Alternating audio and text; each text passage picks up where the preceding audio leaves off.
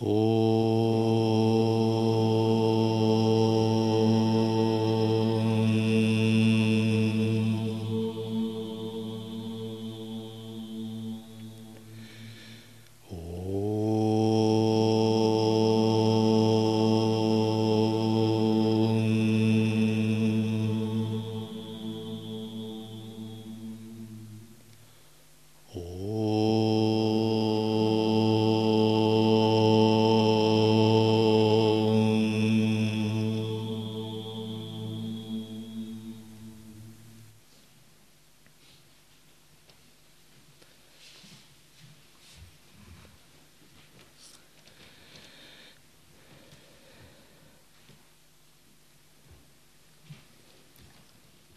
Текст Йога Васиштхан.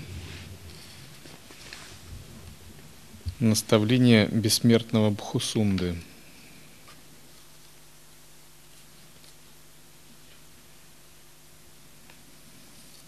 Я не хвалю и не порицаю ни себя, ни других, и ничего в любое время. Мой разум не ликует по достижению чего-то – считающегося хорошим, и не впадает в депрессию, если получает что-то, считающееся плохим.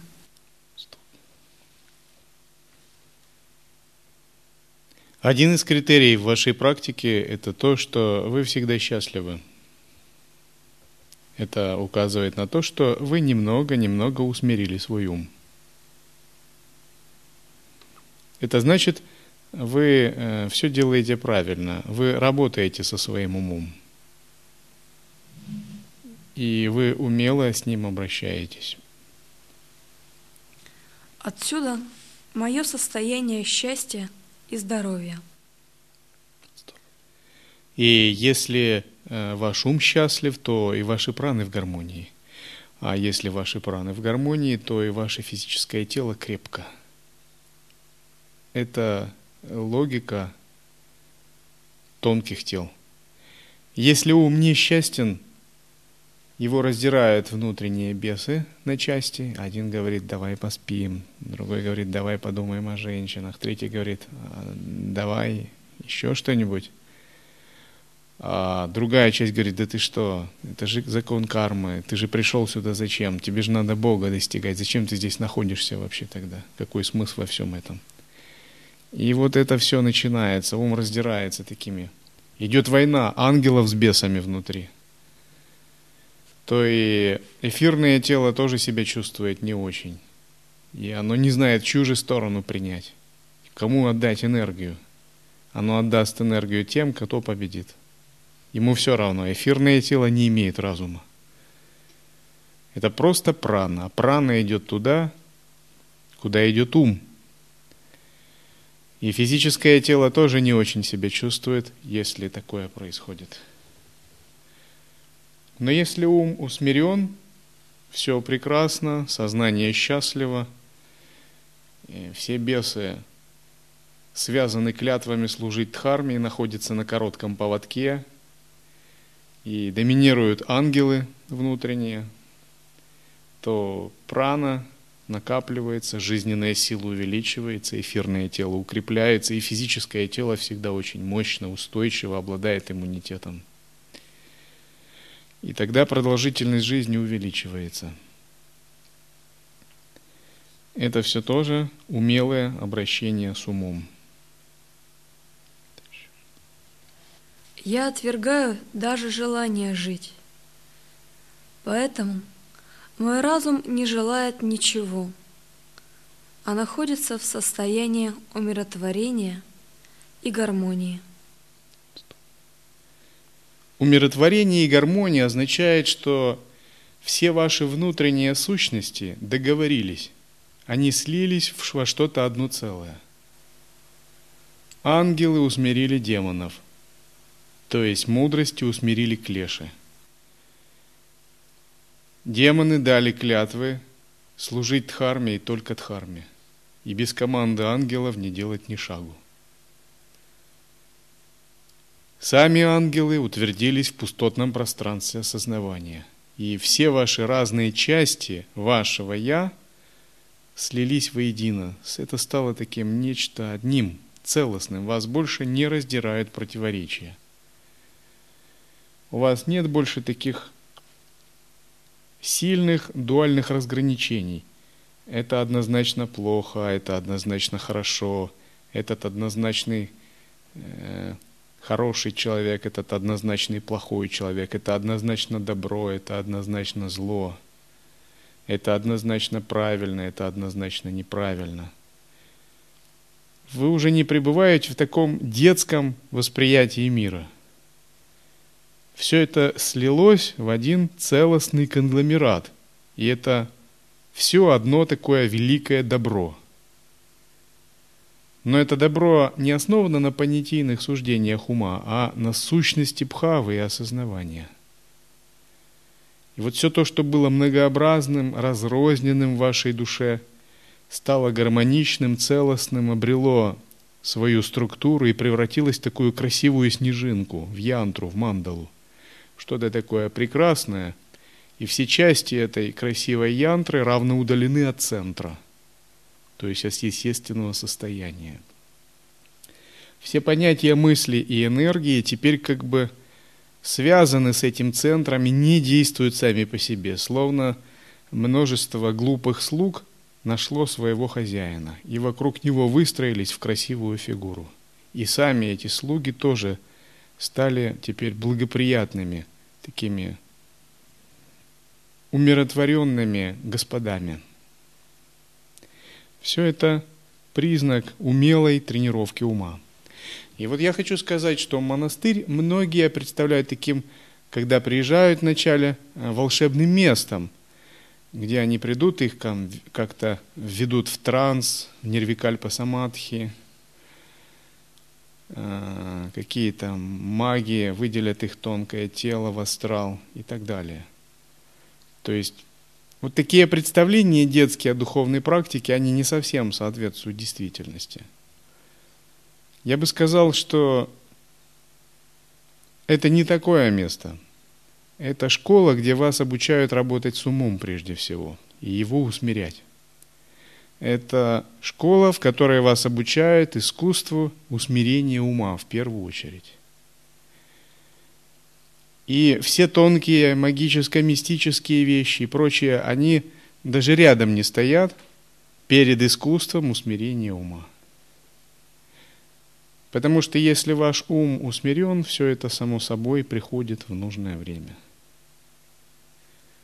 И я видел много разных таких полу сумасшедших экстрасенсов, которые имели кучу опытов и выходили в тонком теле, но их ум не был усмирен. И в этом нет никакой пользы.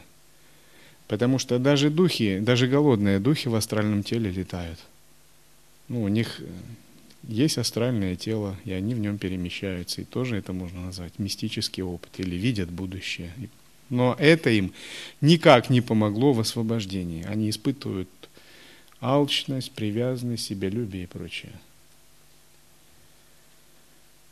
Но когда мы начинаем усмирять ум, вот это по-настоящему волшебство, это по-настоящему чудо. Потому что усмирение ума ведет к освобождению от себялюбия, от эго. А именно себялюбие и эго являются корнем связанности бандхи и всех проблем.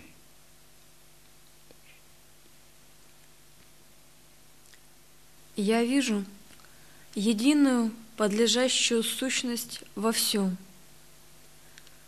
В куске дерева, прекрасной женщине, горе, травинке, льду, огне и пространстве. И меня не беспокоят думы, что я должен делать сейчас – или что будет завтра утром? Меня не волнуют размышления о старости и смерти, стремление к счастью. Я ничего не считаю своим или не своим.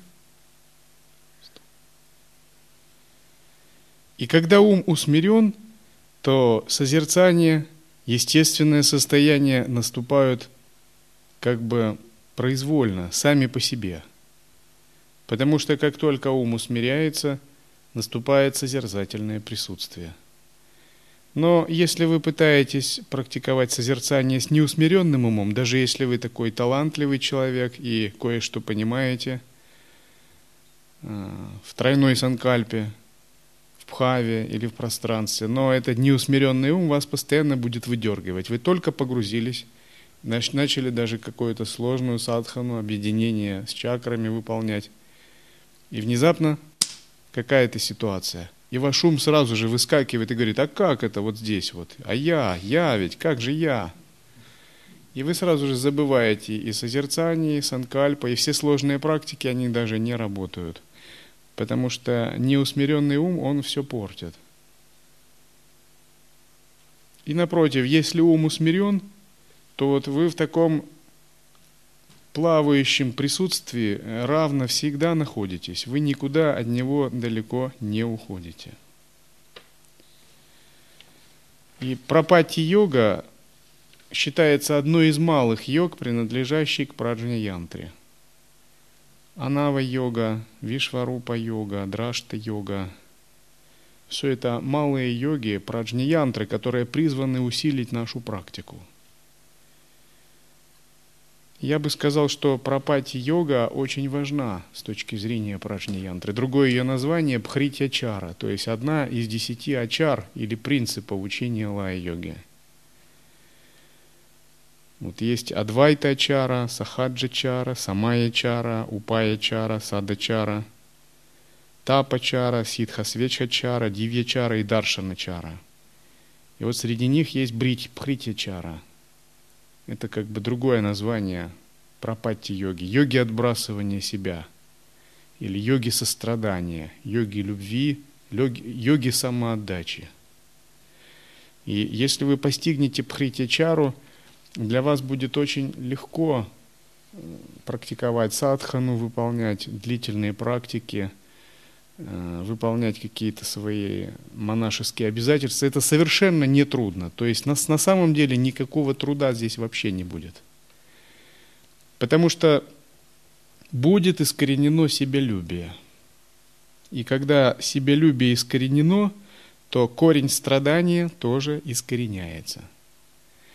Вот если приводить пример из современной жизни, то эго, себелюбие, если сознание – это какая-то сложная такая виртуальная реальность, информационная, то себелюбие подобно вирусу или даже неправильной программе. И эта неправильная программа сильно тормозит работу общей системы. Более того, она многие функции просто закрывает.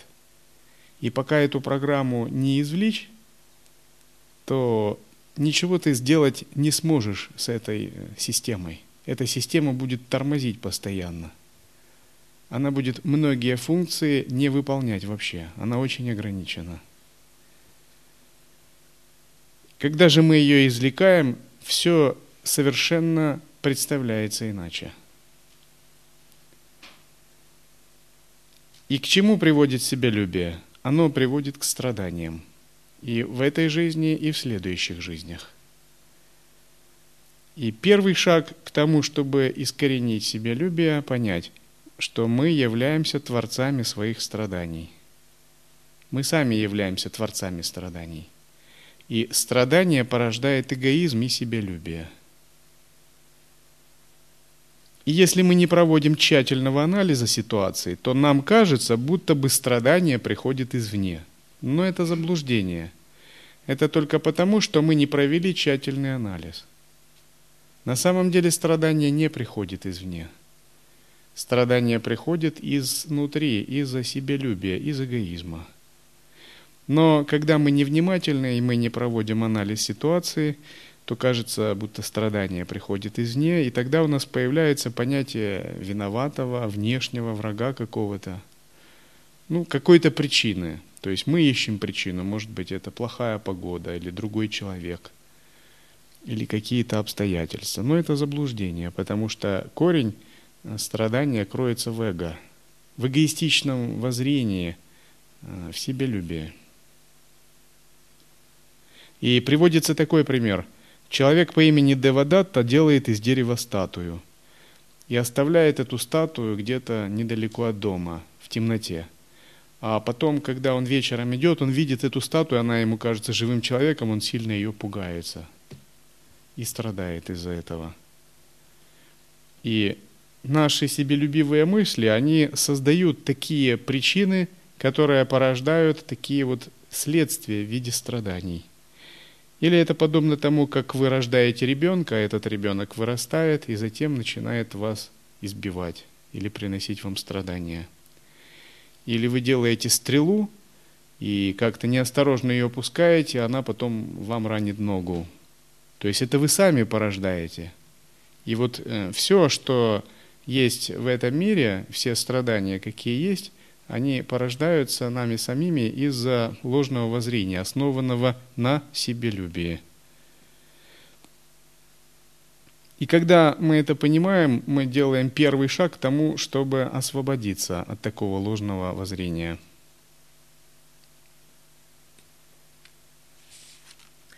Я знаю, что все вокруг всегда и везде единое космическое осознание. Вот такие секреты моего счастья и здоровья – Васиштха задавал Пхусунде вопрос о его бессмертии. Он был очень удивлен, как так? Много кальп, а ты бессмертный, и ты не умираешь даже во время пролаи.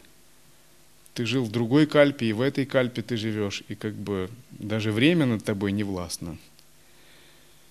И Пхусунда ответил, что все дело вот в таком его воззрении, в таком неэгоистичном воззрении –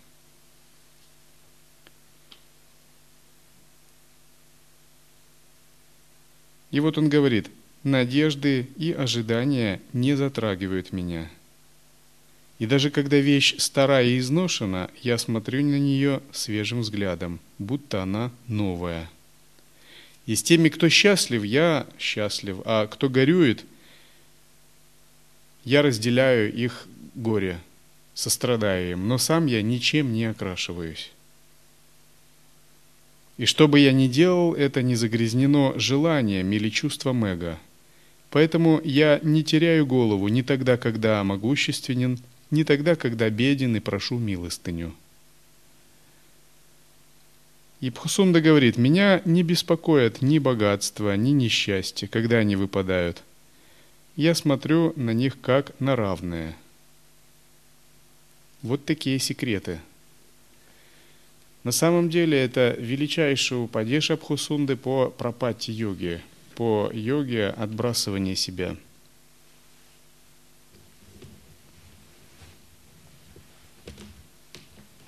Когда мы действуем эгоистично, мы постоянно создаем сами себе препоны в духовной практике. И наши мысли, они воплощают наши эгоистичные намерения – и эти эгоистичные намерения, они создают такие тоннели реальности, в которые мы неосознанно сами себя смещаем. То есть это определенное видение. И поскольку наше сознание обладает способностью генерировать непрерывно определенную реальность и ее поддерживать, то это происходит непрерывно. Сознание можно уподобить такому океану или озеру, а мысли можно уподобить пузырям, которые поднимаются, с поверхности, поднимаются на поверхность. И вот зеркало нашего сознания постоянно генерирует определенные мысли. И это происходит на очень тонком уровне визуализации. Вот, допустим, вы о чем-либо подумали, и мгновенно всплывает какая-то тонкая картинка. И, может быть, даже ум ее не осознал, но эта картинка уже начала свою работу – и когда мы порождаем эгоистичные мысли, то мы создаем множество таких образов. И эти образы, наслаиваясь, устанавливают между собой сложные ассоциативные связи. И со временем они как бы перерастают в целый тоннель реальности, который образует такое кармическое видение. И это кармическое видение начинает уже на нас оказывать влияние. И это парадокс, как бы мы сами его создали, а теперь оно на нас влияет. Вот это и есть тот ребенок, который избивает родителя. Мы что-то придумали, и мы это создали, и эти мысли стали сильными, а затем они сами на нас влияют и оказывают на нас, меняют наше настроение и воззрение. Все это следствие такого себелюбивого мышления. И когда у нас есть привязанность и себелюбие, то у нас как бы на троне находится наше эго. Не истина, не дхарма, а наше ложное «я». И когда на троне находится наше эго, то мы совершаем неправильные действия. И совершая неправильные действия, мы создаем различные виды нежелательных кармических отпечатков. И эти кармические отпечатки обязательно в будущем будут давать плоды, хотим мы этого или нет. Это также естественно, как если вы посадили саженцы роз, то весной на кустах будут розы. И наивно ожидать, что там будет сирень. Потому что действует закон причин и следствий. И задачей практики является изменить ум на такое позитивное, неэгоистичное состояние. Когда мы меняем состояние себялюбия на сострадание, на неэгоистичное состояние, то вся работа негативных частей нашего ума, она разворачивается и становится позитивной. Один из методов усмирения ума – это называется семеричный метод, метод логического анализа. Если вы хороший практик, то вам легко усмирять свой ум простым самоосвобождением. Однако хороших практиков можно пересчитать по пальцам. Как правило, мы начинающие практики – и логические методы усмирения ума также важны, их можно применять, когда это необходимо. Итак, каков этот метод? Он заключается в следующих формулах. Первый – наблюдение или наблюдай, сакши. Второй – анализируй, применяй развлечение, различающую мудрость, вивека. Третий принцип – обобщай, эковидия. Как бы собери статистику, посмотри издалека на все, что происходит. И следующий принцип означает э, делай выводы, прамана. И сделав выводы, принимай решение, санкальпа. И приняв решение, нужно переходить на новый уровень, паринама. То есть наблюдай, анализируй, обобщай – делай выводы, принимай решения,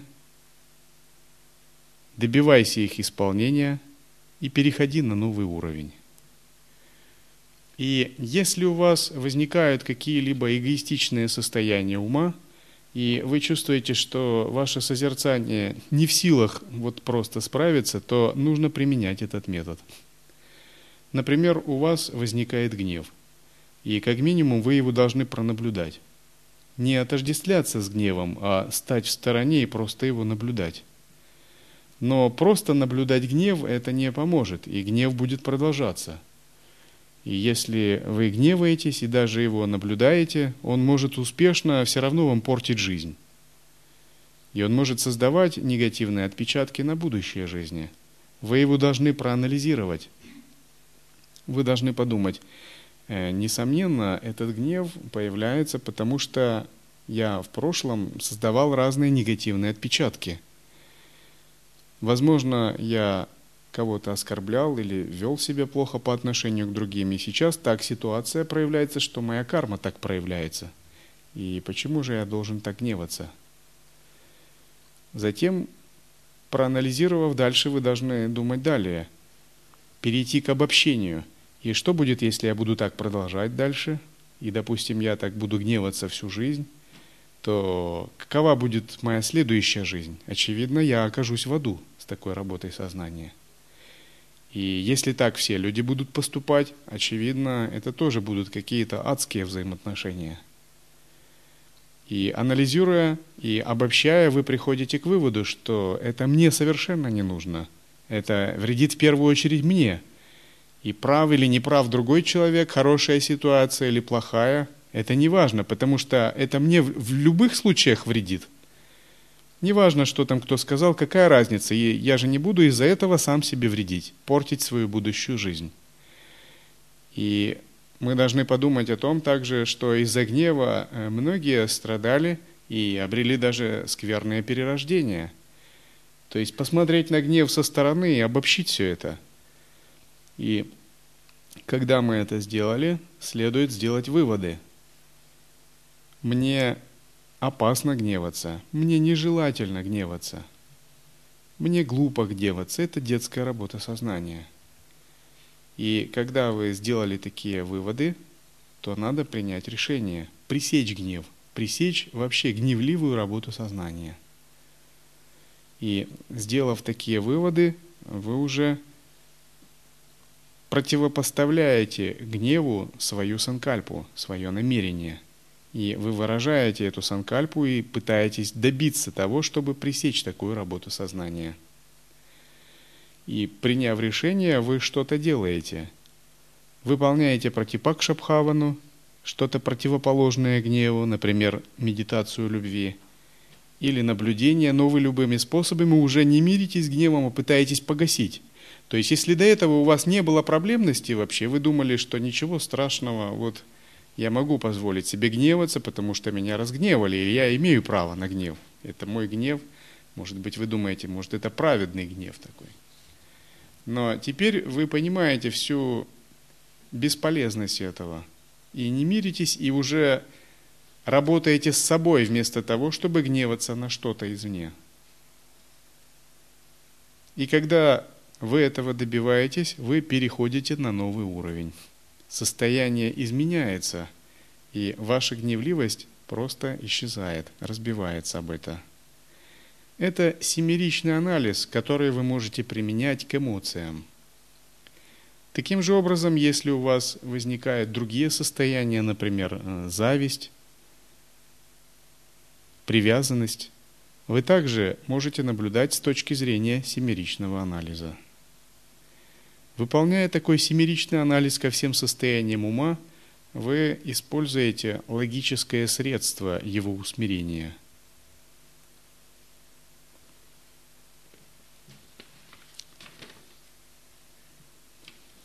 Например, у вас есть такое состояние, ну, хочется, э, не хочется медитировать, не хочется э, практиковать, хочется просто таким быть ленивым, поспать, может быть то вы должны пронаблюдать за этим. Просто понаблюдать. Вот есть такие состояния. Но затем проанализировать. И если я так буду делать, к чему это приведет? Что это мне вообще даст? Насколько это для меня благоприятно?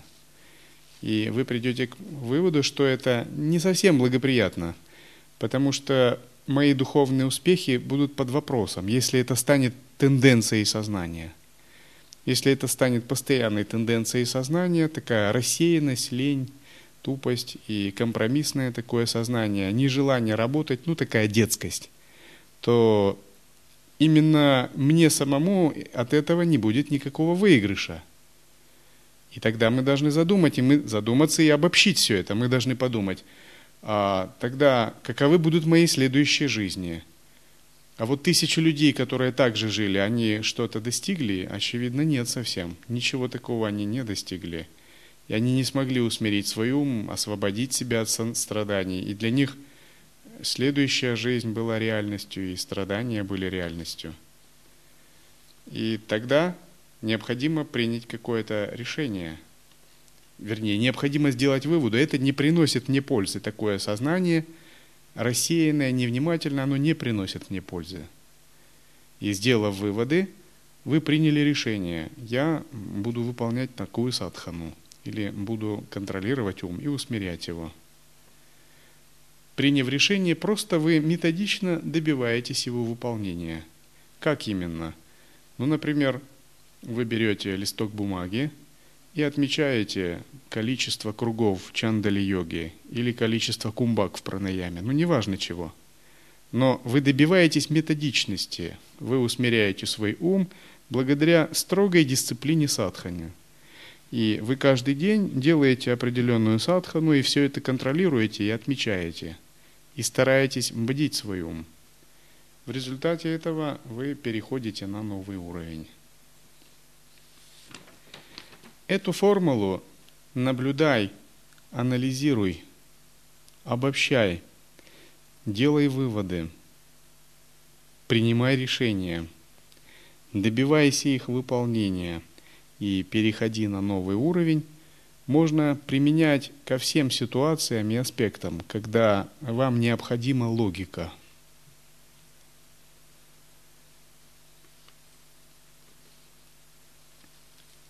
когда вы чувствуете, что просто одной осознанности еще недостаточно, и вам нужно просто логически разобраться с состоянием ума, эмоцией или ситуацией.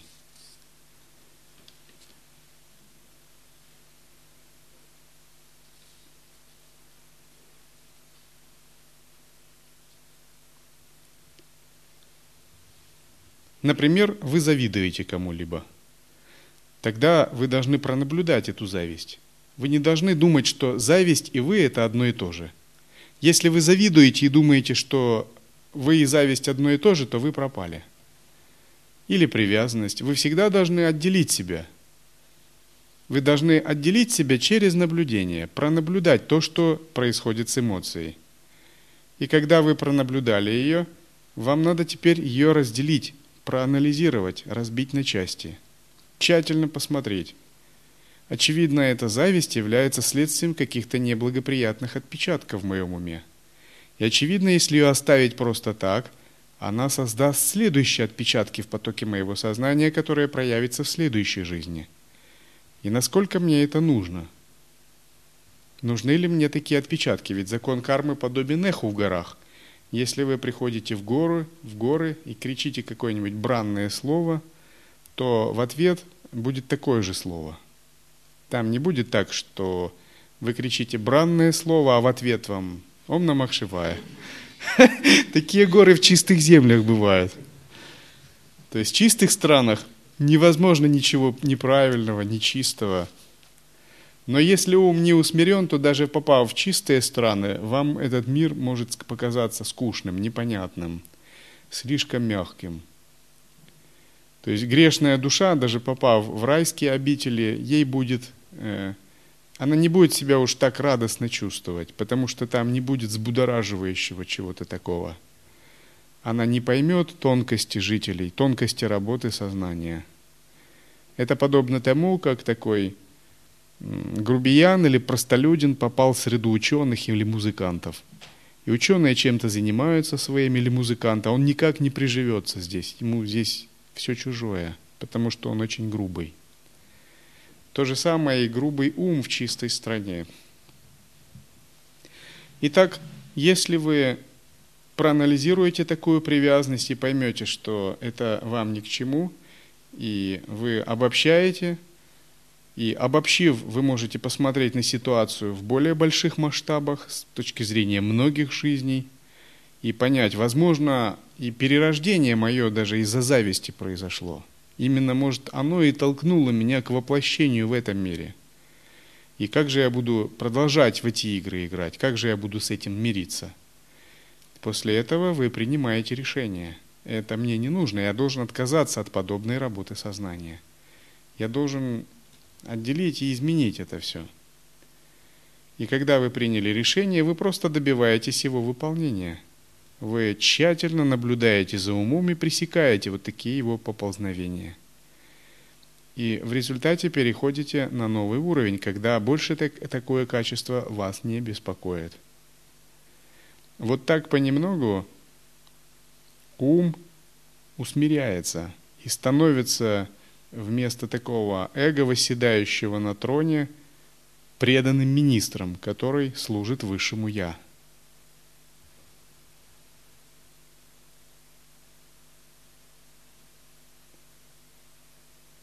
Когда ум усмиряется, вы обретаете по-настоящему счастье и безмятежное сознание. Внешние обстоятельства больше не способны принести вам страдания. Потому что страдания, различные ситуации – это всего лишь интерпретация ума. На самом деле это просто фактор внутреннего состояния. Но из-за нашей бессознательности – мы можем часто отождествляться с этими ситуациями и из-за этого страдать.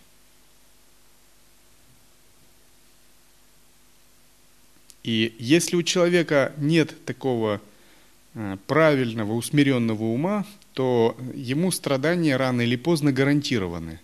Он никуда от них не убежит.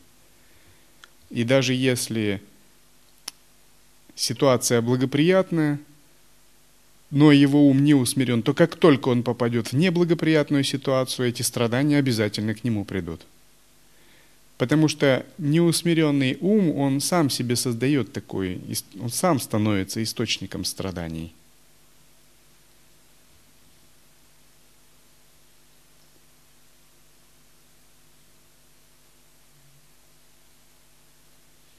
Иногда из-за неусмиренного ума человек чувствует чувство неудовлетворенности. Причем это не конкретное чувство, а оно вот такое всеобъемлющее, общее. И если он не будет работать с умом и поверит этому чувству, то оно начинает овладевать им. И он начинает его проецировать, он ищет, кого бы назначить виноватым. А кто же крайний? Кто виноват в моей неудовлетворенности? – он может думать, так, ну кто подходящая кандидатура? Этот нет, этот слишком хорош. Никто не поверит, что он виноват в моей неудовлетворенности. Может, эта ситуация? Нет, здесь тоже. А, вот он. И он ищет какого-то козла отпущения. Точно, он причина. И он и такой, и такой, и такой. Я с ним пересекаю, значит, из-за этого. Или он найдет какую-то ситуацию. Вот так ум работает. Он перебирает варианты и подбирает наиболее подходящий чтобы спроецировать, потому что он нуждается в таком внешнем проецировании. То есть внутренний демон, он хочет получить какой-то мурти, понятно? Реальный носитель. Но если вы позволите ему, то это произойдет в самом деле, это материализуется. Но искусство вот такого анализа и заключается в том, чтобы не давать такой проекции случиться, чтобы пресечь ее на самом внутреннем уровне –